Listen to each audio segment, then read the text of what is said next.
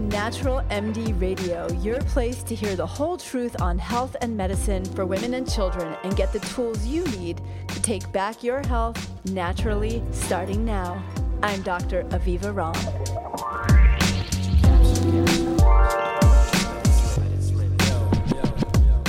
Willpower. It's something that many of us think of as a genetic trait. We either have it or we don't.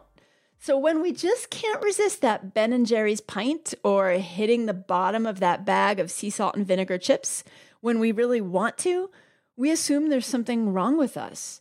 But there's a lot more to cravings, food binges, and uncontrollable desire than just one bag of chips or a Ben and Jerry's pint that we can't resist. And more than just the food industry's ability to create the perfect crunch or the perfect taste sweet spot that they devote hundreds of millions in research and development to do to get us to eat more. And there's also a lot more to willpower than something that we just can't control. In fact, cravings can often, and pretty much always do, represent something we're missing, whether it's nutritionally, something that we need because of stress in our lives for example, needing fat or sugar or salt, which feed and nourish us when we're under so much more stress demand because of our adrenal system, or because there's something else that we're trying to fill or fulfill. Today, joining me is the uber cool Alexandra Jamieson. Many of you first met Alex as the co star and co creator of Supersize Me, the Oscar nominated documentary that shook up the fast food nation in 2004. Alex has been seen on Oprah, The Today Show, Dr. Oz, Martha Stewart Living, CNN, Fox News, USA Today, and People. Alex delivers inspirational keynote speeches and workshops around the globe and was declared Elle Magazine's coach for January 2015. Alex's podcast, The Cravecast, debuted at number one on iTunes in alternative health and continues to draw listeners from around the world with new perspectives on health cravings, and sexuality with top expert interviews. Her latest book, Women, Food, and Desire, hit number one on Amazon on several lists, including popular psychology, sexuality, and was the number one new release in spirituality and self help on Amazon. Also chosen by Goop.com as the top nonfiction winter book and Bustle.com as one of 12 books to help you through a tough divorce, her book, courses, podcast, and blog guide the reader to embrace their cravings as their allies, make peace with food, and reclaim their body. I'd like to just read, before I introduce Alex to you, uh, what I actually wrote for her book. When I read her book, I really fell in love with it. So, um, one of her book jacket blurbs is like a perfect meal savored over an evening with good friends, Alexandra's book offers nourishment, laughter, aha moments, and wisdom, not just about how to feed your body, but how to feed your soul. Her insights and stories invite you back to your truest self, beckoning you to listen. Listen to the deeper inner longings that your cravings can reveal. She illuminates the path to making peace with your body and to living your most authentic life. I guarantee you that you will find yourself reflected in her words. This book will give you the tools you need to give your overtired willpower a rest, move beyond blame and shame about cravings and food, and find the true fulfillment you're hungry for.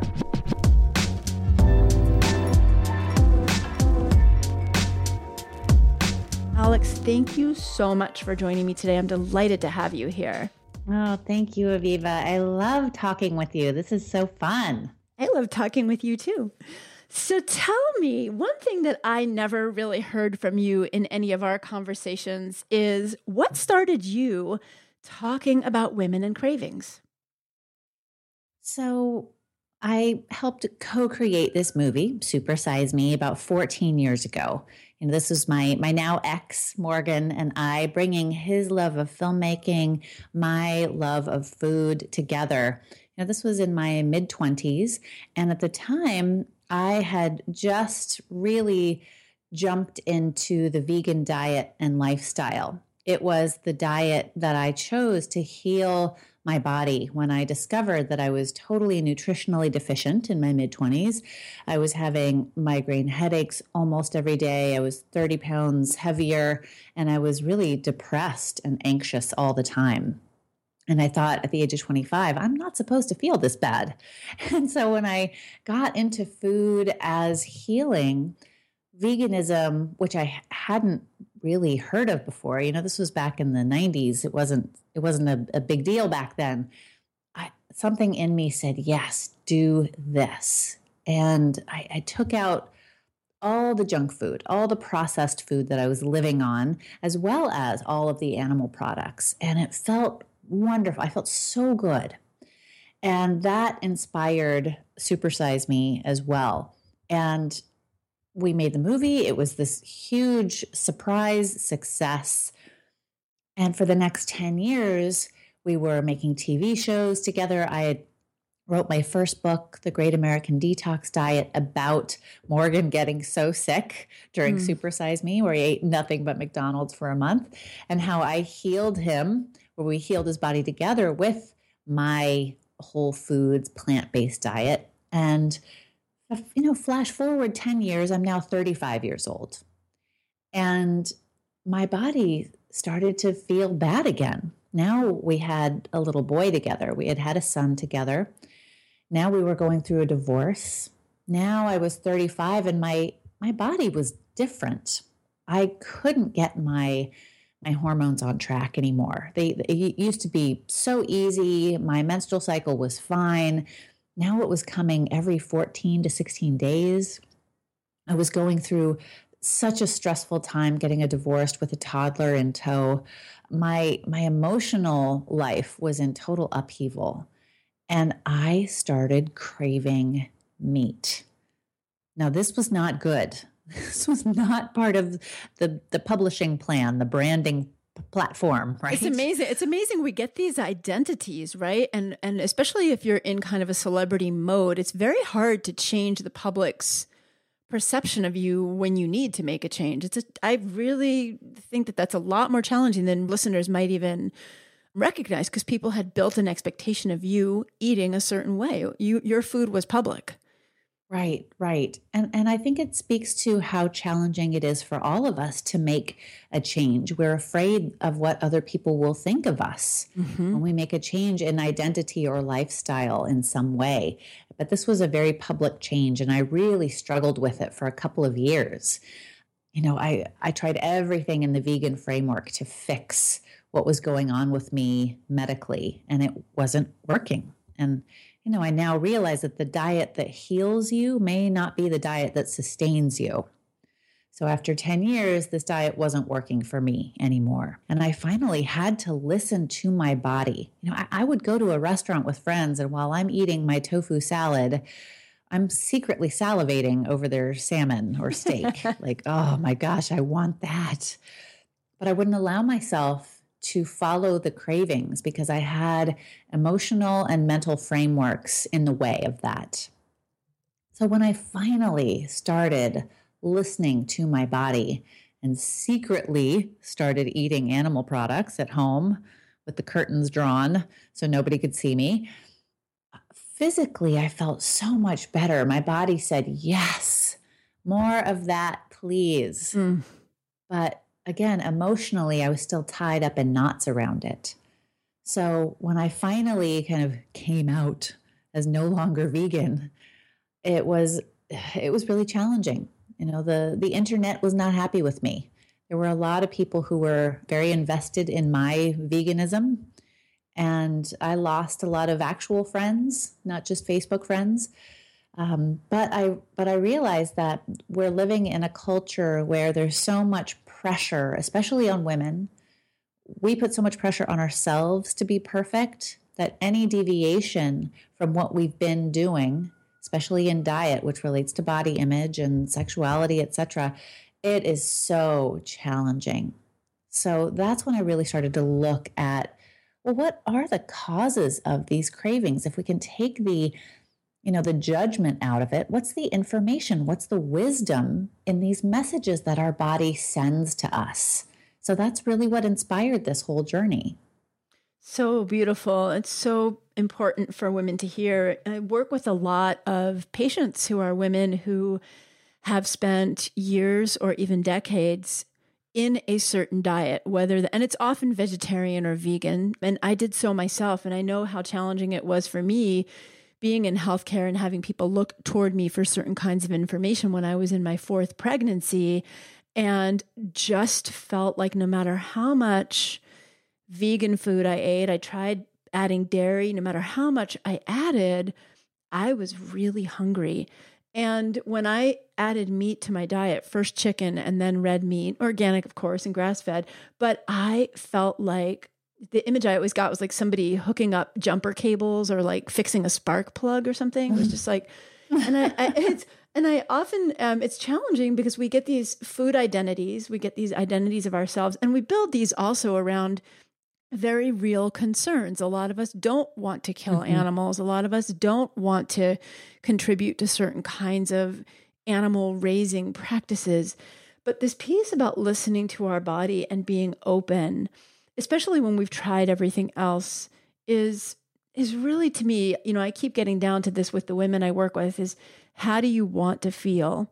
and sort of how does your yeah. how does your value system bridge with that i mean if your value system is not letting you get to where you want to feel sometimes you have to make a choice right i'm going to feel tired and run down and have irregular periods and this that and the other or i'm going to make a shift in how i see the world but it's, it is really hard so how did you connect food cravings and we're going to swing back around to some of the nutritional aspects of cravings in a minute but how did you connect food cravings or cravings with desire.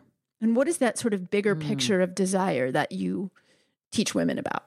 Right. Okay. So this is great. This is where the the really juicy stuff is and the really challenging stuff too. Look, when we see our body's cravings as bad, and and that's how cravings are set up in this culture. You have a craving, oh, it's for something bad, right? Mm, it's like this this dirty little secret that you crave Oreos or something. You put all of your desires in the framework of dangerous. So when your body is asking for food that you oh, you're like, oh, you have guilt or shame around it, then it's hard for you to hear any desires and cravings as worthy or uh, righteous, right? Or it's hard for us to own our desires and cravings because so many of them come from the body. Mm. You know, I mm. sometimes say that uh, cravings are your soul's to do list. Oh, I love that. There's so much of your there's so much of your body's wisdom that speaks to you physically, and cravings are the language of your body. So, uh, so over the last 15 years of working with women as, as a nutrition coach, as a chef, I've really broken down cravings and desires into four different root causes. And you have to really start having, you know, developing an awareness practice and asking yourself, well, which cause might be popping up now when I want this food or that thing or that action in my life? So the four root causes are bacterial, nutritional, emotional, and physical. And it's funny, when I talk about bacterial cravings, I've always called the bacterial part of our body jokingly the beast within or the puppet mm. master. And now we're starting to realize like yeah, actually the bacteria in your body are kind of running the show. I tell my patients that it's like those little yeast are in there in your gut and, you know, I tell my patients that if you think about it, if you've ever made bread and you put yeast in a bowl, it doesn't get activated till you add some sugar and water. And mm-hmm. it's like the little yeast are in your gut going, feed me, feed me, feed me sugar. that's, that's how I actually visualize them. Right, absolutely. And they communicate with your brain via the vagus nerve. They are actually communicating with you. You just can't hear it as language spoken in your ear. So, when you have a bacterial imbalance, and let's say it's an overgrowth of candida yeast or something similar, it will literally, those bacteria, those yeasts, they will get you up off the couch and take you to the freezer at 10 o'clock at night for the ice cream. You know, they are the puppet master. So, is your craving actually a bacterial need? Are those bacteria demanding sugar right now? That's a that's I think the first place to start for most people. The next place is nutritional. You know, is this a nutritional craving? We will often crave foods in an effort to get the nutrition or the minerals that we need. You know, most of us are overfed but undernourished. Mm-hmm. You know, we get enough calories, but we don't get enough of the trace elements, the minerals, the vitamins that our bodies so desperately need. So we'll keep eating just in a desperate attempt to get the basics covered. So, you know, part of my cravings was definitely my severe anemia. When I was vegan, I was severely anemic and I tried everything, uh, all the supplements, all the superfoods, nothing was working. And it's something I still have to keep an eye on even now that I eat meat. So, is your craving a nutritional need? And I am a big fan of blood tests. I mean, go find out what the lay of the land is. Are you deficient in anything? Is that causing your cravings? That's really helpful. And then there's the really juicy stuff that no diet talks about but which which really I think is doing all of us such a disservice in this body and health obsessed culture we live in the emotional and physical cravings know we are emotional creatures. You cannot separate emotion from food. You can't do it. You can't separate emotion from business. You can't separate emotion from anything because we're emotional creatures.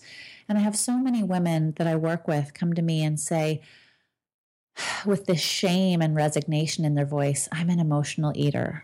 And I say, sweetheart, we're all emotional eaters. Welcome to the human race. There's nothing abnormal about you at all. And the way to begin to heal that or just make it easier or transform it is to just bring awareness to it and say, okay, what are the emotions that are triggering me right now? What's going on in my life? And that, you know, that takes some self work, some introspection, and some support from outside of yourself often. And then there's the physical cravings. We are physical creatures. We're animals as much as we are human. And we know if you take baby mammals of any sort and deprive them of touch, love, affection, pleasure, joy, play, if you deprive them of physical um, nourishment, they will not thrive. They will develop slowly, poorly. Uh, they will develop emotional trouble. We know that about children and about baby animals, but we forget that about ourselves that we human animal adults need physical touch and play and pleasure. There are some scientists that actually believe you need six to eight hugs a day of at least six seconds in duration apiece. Now, how many of us are getting 60 seconds of hugging a day? And that's the minimum for basic health. And then there's sexual desire. So much of our desire for sex and intimacy and physical pleasure is tied up with, um, you know, old, old ideas based on religious upbringing or on current cultural mores and morals that say that, you know, sex is bad, sex is dirty, even if you're in a long term committed relationship. So it can be challenging to own your desires when there's so much judgment on all of these. Oh, that's a lot to think about for women, isn't it? To really, I think we really have to give ourselves more time in life each day to just tune in, right? I think sometimes we get so busy that we don't actually just tune in to, I, I call it permission to pause. Just give ourselves a hot minute mm-hmm. to stop, breathe, and feel where the craving is coming from in that moment. Yeah. Yeah, absolutely. You know, we we think about food all the time, but we don't actually take the time to eat and feel. Think about think about that yeah. for a second. Oh, right? So true. I mean, I'll I'll ask my patients what they ate for breakfast or lunch if they're coming to me in the afternoon, and sometimes people can't actually recall, like they ate so fast, they never tasted their food. They don't remember what the food sensation was. They just remember sort of wolfing something down. It's very bizarre how that happens. Mm-hmm. Yeah. One of the areas that I see coming up as questions that I get in my blog posts, in my um, in response to blog posts on Facebook, and for my patients in the office and when I travel. I mean, pretty much everywhere. A lot of women are asking about desire and cravings in relationship to life's wants and dreams and soul needs. And I think a lot of us as women, particularly mothers, but any of us in relationship, even as sort of as much as feminism and, and women's identities have moved forward, we often kind of sublimate our life's desires, whether it's women. I, I meet a lot of women who come to see me in my practice, for example, who are in their late 30s to maybe late 40s, early 50s, and wanting to start a career or change careers or go back to school. And often they want to study nutrition or something in kind of integrative health and feel a tremendous amount of guilt about taking time for themselves. And I think in general, we're not great at taking time for ourselves. Do you think that plays out in terms of cravings for food at all? And and if so, how can we address mm, that? Absolutely. We are so trained, and I think it's partially um, nature and partially nurture, how we women are raised to be 100% available to others, to care for others, to, you know, the pressure to be perfect in all ways is enormous. And that means anticipating, like, aren't you really good at this? I'm so good at this with my kid, especially my son who's nine. I can anticipate what he needs and wants even before he knows it. It's amazing. It's like this psychic connection. I'm the same with my husband now. Like I know what they need and want before they need it. And there's a certain like pride in that. But I have so much attention on what other people need and want and what I can do for them that I'm totally out of touch with my own needs and wants. So it does, it feels very selfish to focus on ourselves. And it's not just guilt, it feels like shame. And shame is, oh, a much dirtier monster than guilt. Guilt is I've done something wrong. Shame is I am wrong. Mm. Like I am wrong and bad. That's ugh, that's icky. So, and I coach my clients to do for themselves, to cancel on other people, to reclaim their time, to do what feels good to their bodies they, there can be some shame in it like well i'm but i'm supposed to be taking not just taking care of everyone else but fully anticipating being fully available for everyone else and when we're in that mode for so long without question not only do we disengage from our own needs and wants and desires, but when we finally get a tiny hint of clarity about what we do want, we have to overcome so much to ask for what we want, to stand strong for the boundaries of what's you know now acceptable for how we want to be treated. So it is it really is overcoming a lifetime of training. Mm. And that requires a lot of support, I think, from other women and from the people in your life. And it does, it shows up in your cravings for food because when you know we are wanting creatures we crave therefore we are if you didn't have desire and craving built into you as a human being then you wouldn't want to eat and you wouldn't want to procreate and that would be the end of the human race. So craving and desire is completely natural. It's totally natural and normal. It's good. Wanting you know gets you up in the morning. Craving makes it possible for you to to eat and survive and thrive and and have children and and create things in your life. So it's it's a good thing that you want and it can just take a little time to overcome those judgments we have about it because if you don't you'll still crave but if you don't allow yourself the things you want in your life whether it's time space education, creativity, relationships, sex, whatever it is, you will still want, you'll just only be allowed to go to food for it. So that's what creates food as savior in our life because we don't, we're not allowed to go after the other things we want. I've been doing quite a bit of reading about willpower and food and women and oxytocin for this book that I'm working on. And one of the things that's really struck me about willpower is this concept of willpower fatigue.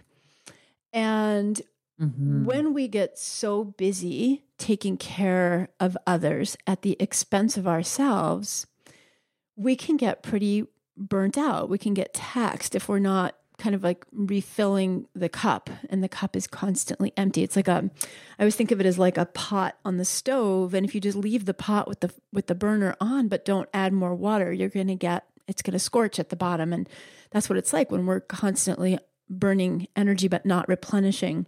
And what's really interesting with this idea of willpower fatigue is that when we don't self-nourish and when we're just giving and giving all the time without taking that time to replenish, it's as if our brain says, Well, I can't not show up for anybody else.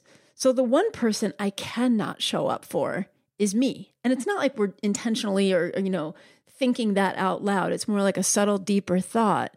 And so sometimes I think that's where, you know, you're you're on the diet or you're just changing your eating habits and you then find yourself with this craving.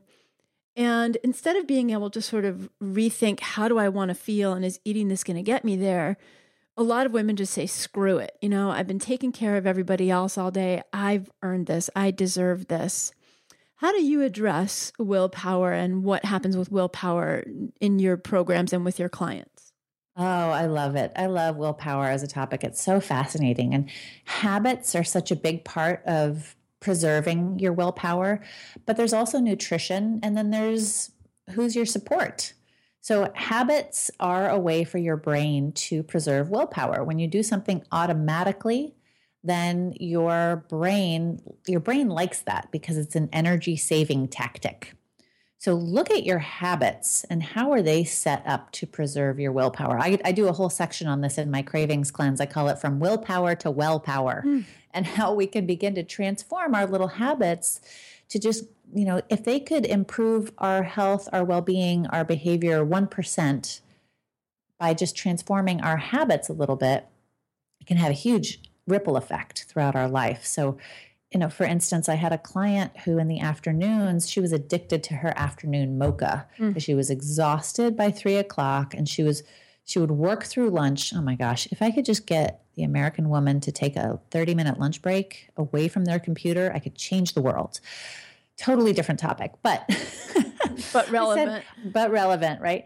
If I could get her to, instead of having the sugary caffeinated mocha at three o'clock, which was upsetting her hormones and upsetting her sleep and upsetting her waistline, that would be a keystone habit to change. That would have a big effect. So, what we did was instead, we had her eat a little bit of something naturally sweet at around two o'clock, and she took her afternoon calls while walking. So, instead of going to get herself a mocha at three o'clock every day, like clockwork, she would take her walk and do and return phone calls. And she was still working, but she was moving. It boosted her energy, and she was able to drop that one habit that was actually destroying her willpower later on because the brain likes glucose and it uses glucose to keep running. And if you have that spike at three o'clock and then you crash by four o'clock, then your brain is just going to demand more sugar. And that's how you end up eating, snacking, sugary foods all night. So you see the ripple effect. This willpower thing and habits are really, really tied together.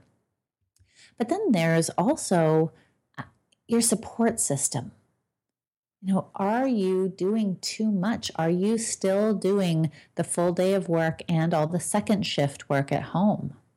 You know, how how much are you being supported at home by your family? I actually had my husband Bob uh, a couple years ago. He wrote a post for my blog the you know the top ways that you can support your partner while they're on a cleanse or on a diet or changing their habits, whatever it is. And he, it was great. He was like, Okay, dudes and you know, other ladies who who are supporting their partner, like you need to step up. If you really want to help your partner change, you need to you know, recognize that she might feel off in the first week of a of a change in diet. So, how are you going to take care of the kids better for her? How can you take over the shopping and planning for her? Like, how can you step up and really be a support to your partner?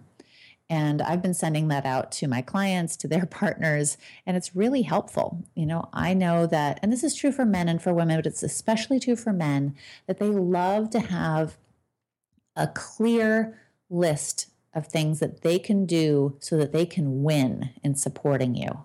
And if they know exactly what to do and that you will love them for it, they're like, oh, yeah, give me the list. They will win at that. And that feels good to everyone. I bet there are some women out there going, hmm, I wonder if Bob has a brother. like, that's a pretty good guy to marry who's willing to write that blog and have those insights. That's pretty good. So, Alex, what are some of the nutritional aspects of cravings that you feel are most important for women to understand to take away today? Anemia, you mentioned with um, your own craving for meat. You've talked about fatigue in the afternoon and eating sugar leading to more sugar crashes. So, that's another piece. If you could talk about maybe just or mention the three or four top nutritional pieces that lead to cravings that women might want to think about supplementing their diet with foods that are rich in those nutrients or supplements, perhaps, what would mm. those be? Okay, so the first one is magnesium. We like, I, am sure you see this in your practice, Aviva, that we are in this, there's a plague of magnesium deficiency across the land. it's, affect, it's affecting women really, really strongly. And what do you think, like the most delicious you know, mouthfeely, yummy food that has a good amount of magnesium in it that women tend to crave, especially around their menstrual cycle. Chocolate. Yeah. I, I probably recommend magnesium more than any other supplement. And I actually tell my patients that dark chocolate is a food group. So Good. That's why I love you. Aww. That is why I love you. Yes. So, magnesium deficiency is very common. And I've had some my serious chocoholics, like when they start taking magnesium, not only does it like it can help them sleep better at night, but it can really help with those out of control chocolate cravings. But so there's a lot of foods too, you know, hemp seeds, chia seeds, certain sea vegetables, those can be high in magnesium. Those are helpful. But I really want to talk about fat. Mm. Yes. Fat, it, we are still living in a fat phobic culture, even though the science is, has, you know, come around again and, you know, wait five minutes, it'll change tomorrow.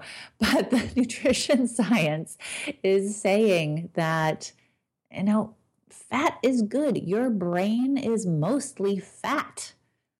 And if you're not, if you're eating a low fat diet all the time, it's going to affect your ability to focus. It's going to affect your calm or your anxiety. It's going to affect your joints and your skin, everything. And if you're not getting enough of it because you're still focused on low fat foods, which, by the way, are usually filled with sugar to try to make them taste good or, or salt, um, if you're avoiding fat, your body will crave more food in some way. So if you're having sugar cravings, eat more fat and protein. Like really load up on the avocados. Get uh, like I will sit. This is this is how I totally zone out at night. I will get a jar of coconut butter, not coconut oil, but coconut butter. It's like peanut butter but made from coconuts. Oh my gosh, that stuff is the most delicious. It's like slightly naturally sweet. It's so good and it's so satisfying. You can really only have a couple of spoonfuls before your body's like, I'm done. That was good. It's satisfying. So don't be afraid of fat. In fact, it's good for you. Avoid the trans fats. We know that for sure. Um, I think hopefully the only nutritional science that won't change tomorrow is that high fructose corn syrup and trans fats should be abolished completely. Everything else is up for grabs. But let's focus on getting good, good, healthy fats into your diet. I had a patient a couple of years ago who was a long distance runner, incredibly um, like no fat on her body, just like all lean muscle mass, yoga teacher, nutritionist And she came in with her biggest symptom being something called night eating syndrome. And night eating syndrome isn't just being hungry at seven o'clock or 10 o'clock. It's she would fall asleep and wake up just famished. And she was going into the kitchen, and guess what she was binging out on? Coconut butter and almond butter. And I just had to look at her and, and I kind of just looked at her and I said, is this telling you anything? I was kind of like, she's very nutritionally aware. And it was just having somebody reflect back to her the fact that she was eating fat is what she was craving. And it was amazing. We did mm-hmm. a couple mm-hmm. of um, supplements that can be helpful. Um, there's some evidence in the medical literature for 5-HTP and melatonin who are real, for women who are really suffering from this or men too but just adding more fat to her diet when she was she's very fat phobic made such a huge difference in her health. So magnesium protein good fats mm-hmm. really important and yeah. listening to your body critical critical. Yeah it is. Alex i want to ask you one more question. How do you teach women to identify the difference between a food or nutritional craving and a deeper life longing that's showing up as a craving, whether that be a need for touch, mm. relationship. What do, what do you find are some of the kind of differentiating signs of that, or maybe what approaches would you take to help a woman figure that out? So, I actually created a really simple chart to help people start to figure this out and you know we can we can send people there. I can give you the link for that. It's basically a cravings chart. Like what do i do when i have a craving? And the first question is like am i really hungry?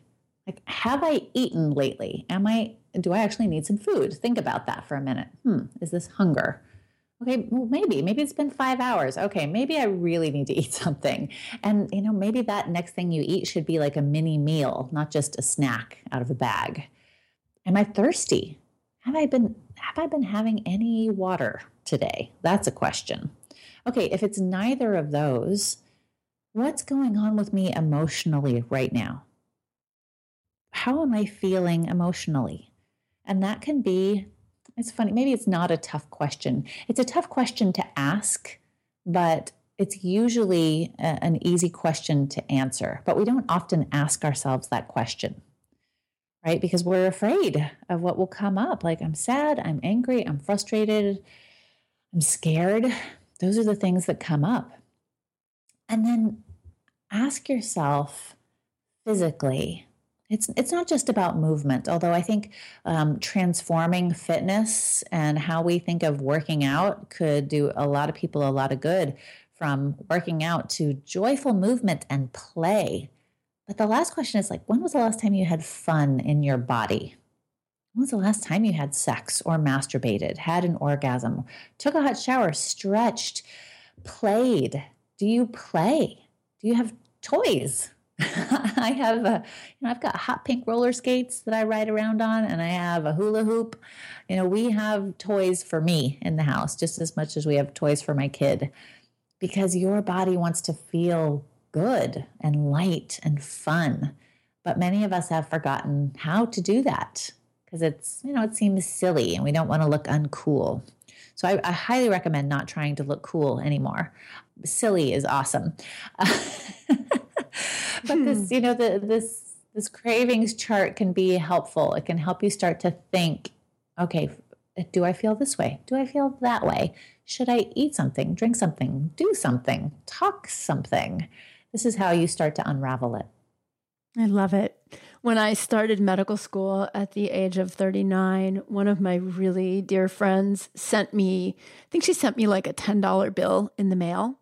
And the instructions were to buy myself a hula hoop. Now, I actually already had a hula hoop, but I, I a lot of times I'll ask my patients how they want to feel and they say, I just want to feel like myself again. And then I ask them, what does that mean? And a lot of times women will say, you know, like when I was nine and I used to rollerblade, roller skate, or when I was six and I played hopscotch and had a hula hoop. I, so I love that suggestion of having toys. It's a great, a great, great one. And I promise that below this podcast, I will post a picture of me hula hooping with my granddaughter. I had my granddaughter on my shoulders. She was sure it was called a hoopy hoop. So now she knows it's called Oh, a hula hoop. But she used to say, Would you hoopy hoop with me, Biba? So I had her on my shoulders.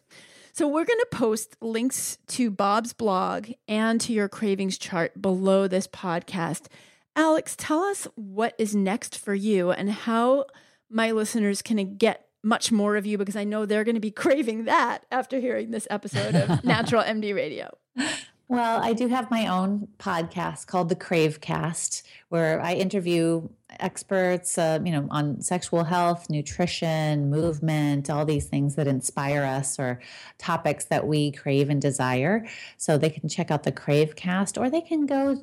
You know, I have a whole cravings quiz that really helps people begin to see underneath their cravings and you know dispel some of the mystery of what they mean and and uh, i'll give you the link for that too it's just cravingsquiz.com Love it. And I love you and what you're doing. And thank you so much for being with us today to share this wisdom and just a true path to beginning to understand the messages our body's giving us, both to nourish ourselves physically, but really nourish ourselves in every aspect of our lives as women. So thank you so much.